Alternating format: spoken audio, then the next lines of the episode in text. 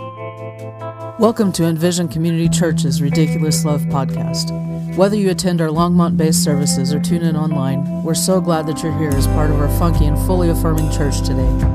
We begin each of our podcasts just as we begin each of our services with our ethos. Married, divorced, and single here, it's one family that mingles here. Conservative and liberal here, we've all got to give a little here. Big and small here, there's room for us all here. Doubt and believe here, we all can receive here.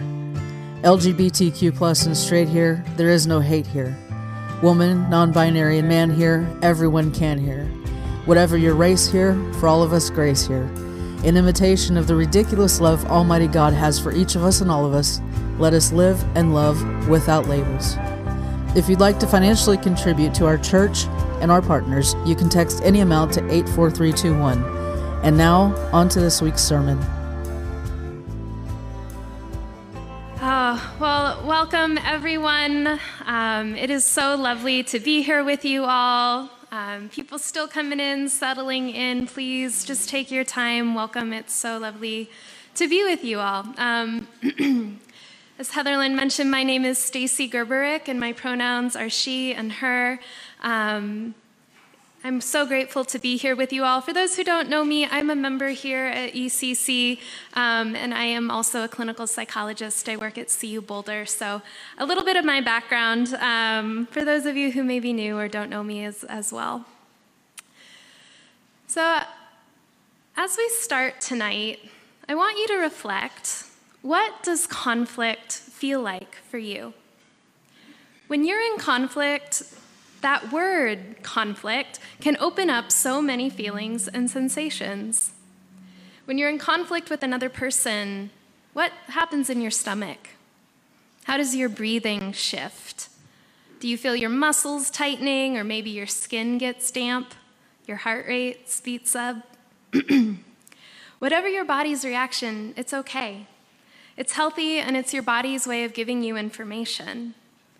When we experience conflict in relationship, it lives in our bodies as well.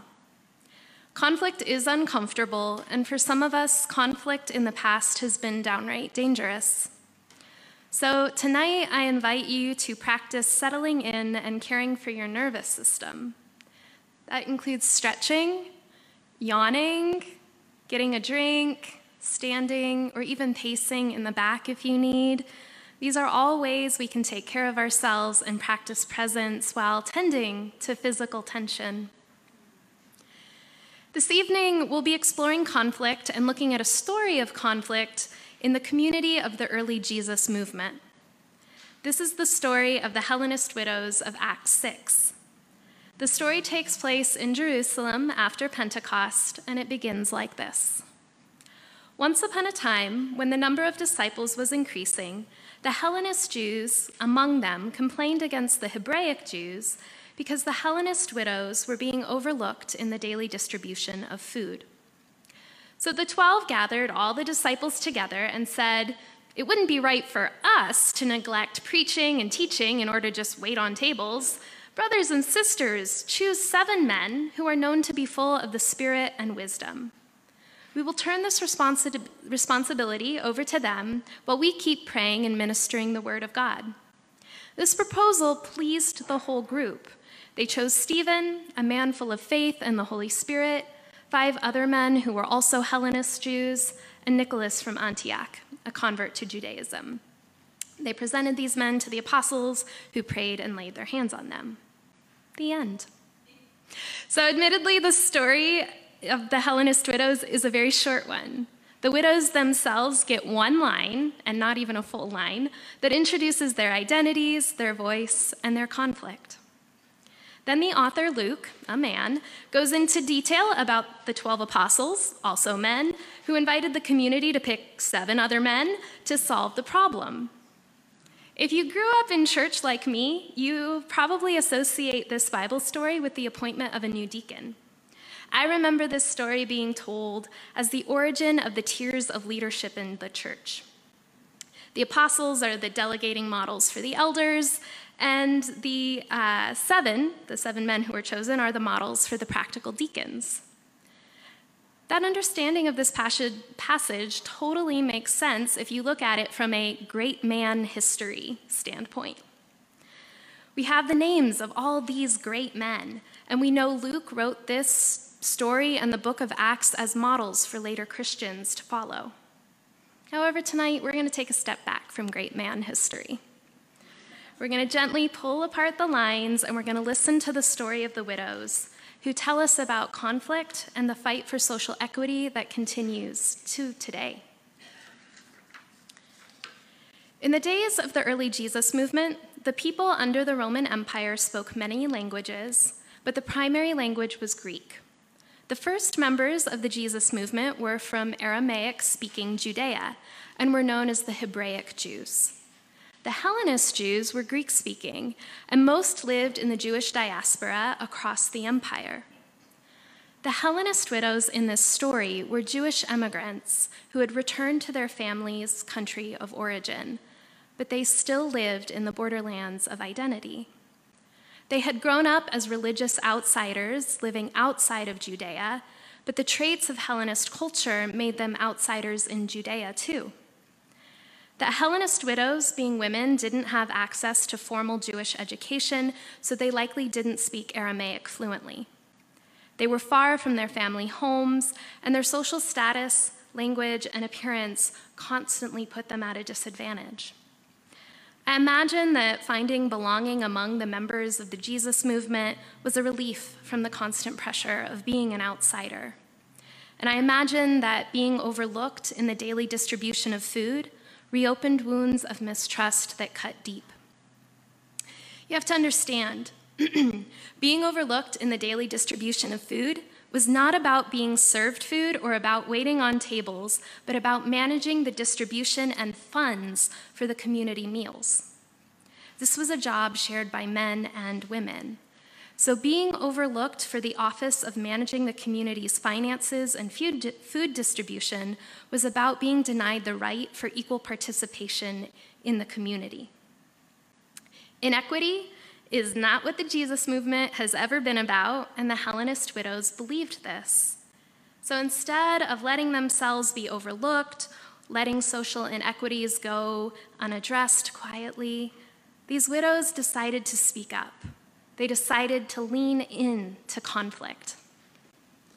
So take a moment and reflect. What do you think about when you think about conflict? Building on those body sensations we explored or earlier, what images come to mind? What metaphors? Professor and mediator, conflict mediator Claire Canfield collects and researches metaphors for conflict. His theory is that our metaphors for conflict shape the way we approach relationships throughout our lives. His TED Talk begins with a sample of the metaphors he's collected, and I invite you to pay attention and notice how your body physically reacts to these images. A volcano about to erupt, a hurricane, like slow dancing barefoot on broken shards of glass. Like trying to hold back the ocean with a broom. War, the plague, like being drawn and quartered. So, my own metaphors for conflict have shaped and been shaped by many life experiences. I grew up in what I would describe as a conflict avoidant household. Open conflict in my family was a very rare occurrence. When conflict was present, it was often under the surface and it felt kind of gross to talk about. Neither of my parents grew up in families where conflict ended with people feeling closer or more connected. In fact, the opposite was true. There were and still are members of my extended family who haven't spoken in decades because of feelings around conflict. Growing up, my family went to a church where those in power that conflict causes division. My nuclear family and I, we spent a lot of time together. We were very close, and it seemed pretty clear to me that keeping the peace by avoiding conflict was the way to stay close as a family. When I felt hurt or misunderstood, I learned to keep it inside in order to keep the peace. My metaphor for conflict? I felt like I was hiking in cold, wet socks. As a teenager, avoiding conflict with my parents felt like that, and you've, you've, probably been on this hike where you're on a long hike with cold, wet feet and no one else really notices, but you're absolutely miserable. I had strong feelings, I still do, um, but I never told anyone when my feelings conflicted with the state of the world. I didn't speak up and voice frustration or anger or sadness because I was terrified it would destroy the relationship. So I held it in and I kept feeling miserable. I was 16 years old when my pattern of stuffing my feelings down started having serious consequences. Emotional repression physically manifested in a dangerously slow heart rate that led to a flurry of doctor's appointments. However, I wouldn't even admit my feelings to the cardiologist who asked me if I was depressed after finding no physiological reason for my really slow heart. So all my feelings bottled up and bottled up and bottled up until one day, and I remember this vividly, I was standing in the kitchen with my parents, and my anger and my pain started to pour out of me in a surge of yelling and tears. I told my parents I couldn't pretend to be perfect anymore, I couldn't keep all my feelings inside, and I was so angry that they expected me to do so in a fountain of wisdom and gentleness that I'm grateful for today. they responded in a way that soothed my overwrought nervous system and responded with validation and care. My parents, they were shocked, but they were still emotionally present, and they told me that all of my feelings were welcome and that no one wanted me to hold them inside.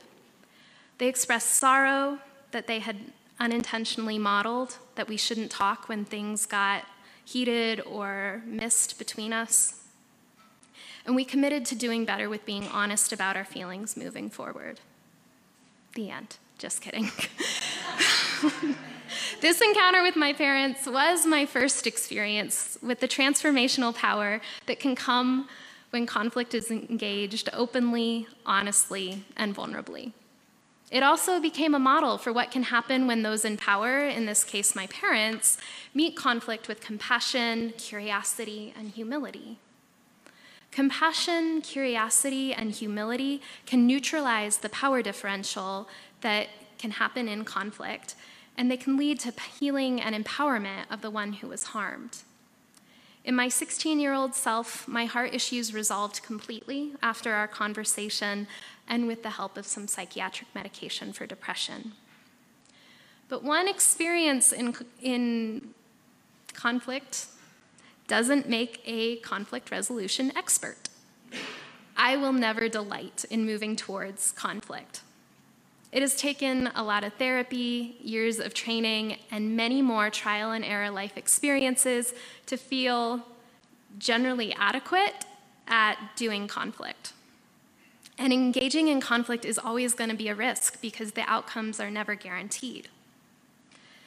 However, through these many experiences, I have come to learn that when engaged wholeheartedly, conflict can lead to knowing myself and others in deep and meaningful ways, even when conflict ends by creating space and setting firm boundaries.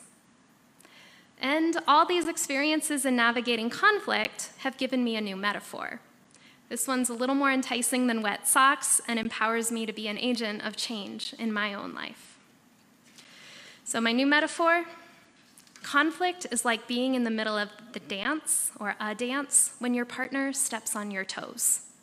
Or you step on their toes, but we'll, we'll start with them being the bad dancer first. so, I imagine it this way me and my fellow dancer have been practicing some new steps. We're enjoying the music, jamming out, expressing ourselves, and then my partner steps on my toes and doesn't realize it. So until that point, we're doing okay, right? But the music is loud and the dance floor is cl- crowded, and my toes get stepped on. And now, with aching toes, I have a choice to make. I can grit my teeth, say nothing, and try to brush it off but what if it happens again? I could scream at my partner, How could you be so stupid? And that would let them know I'm hurt, but it would also hurt them. I might walk off the dance floor, unable to say anything, leaving my partner alone and confused. any of these reactions are understandable. My toes hurt, and the extent of the damage is going to determine how I take care of them. And while I'm nursing wounded toes, I'm also nursing a wounded relationship.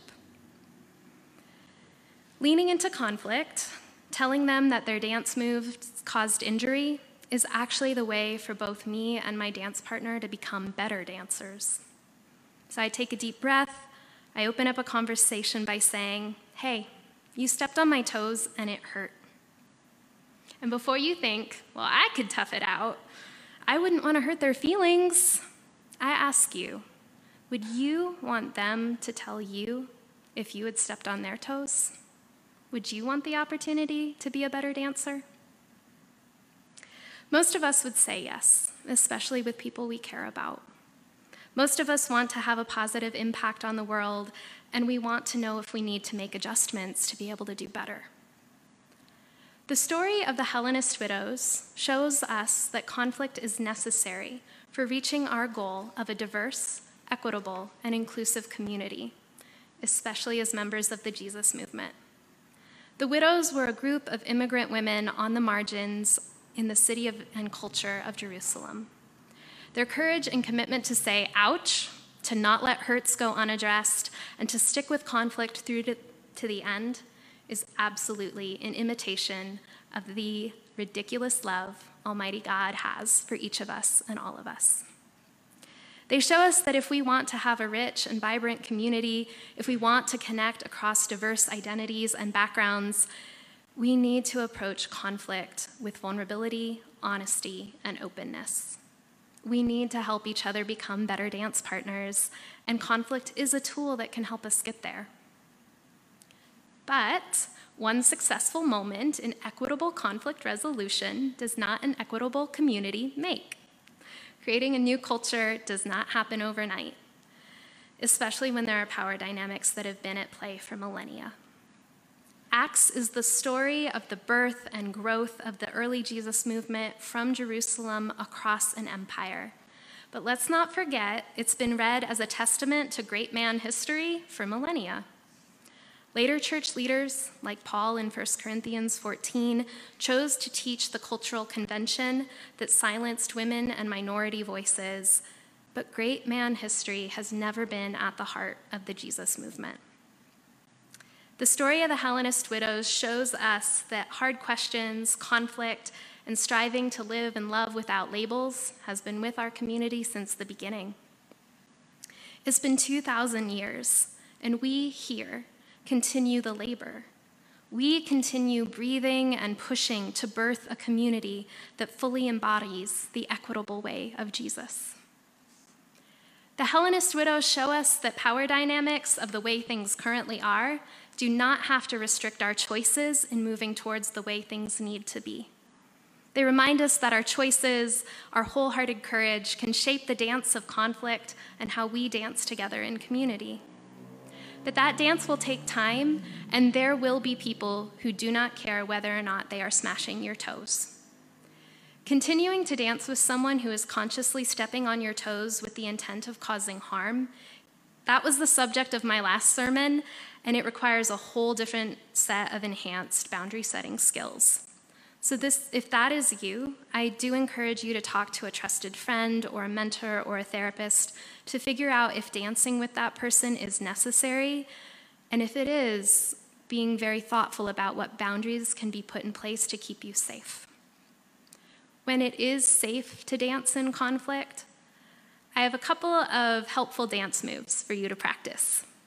These moves are professor, from Professor Claire Canfield's research, and you can remember them through the acronym VOCAB V O C A B.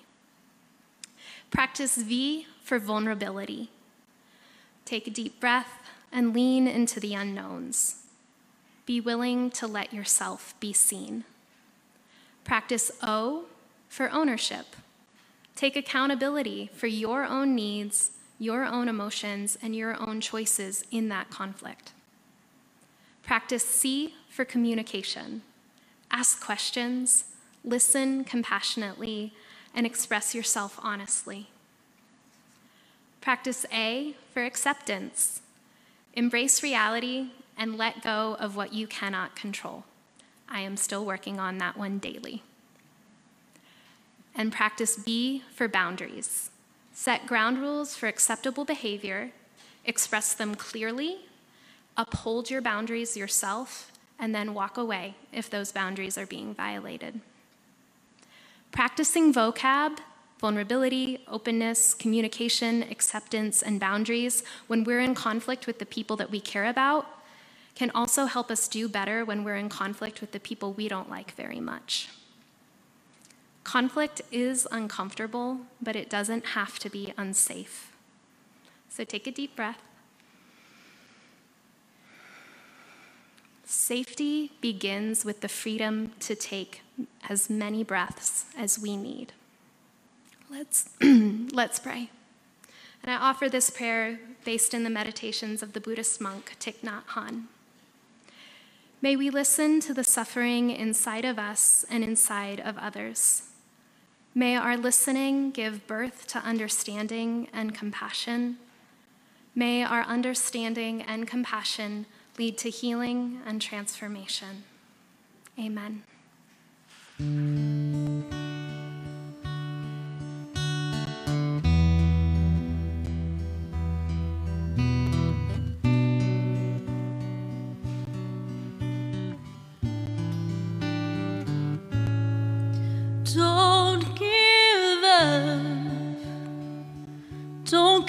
Up on me now.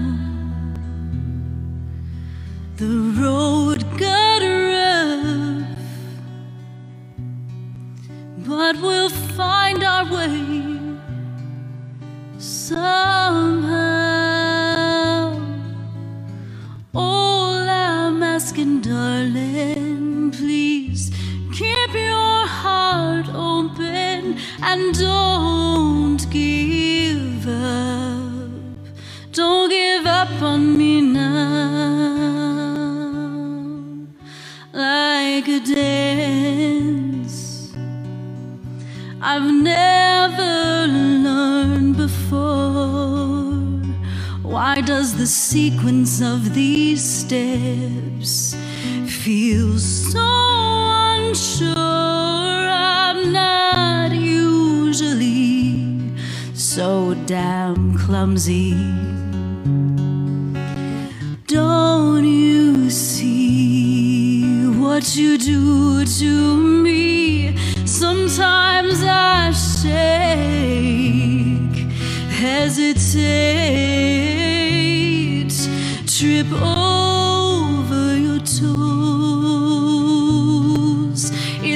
Comfort when you whisper, baby, it's good.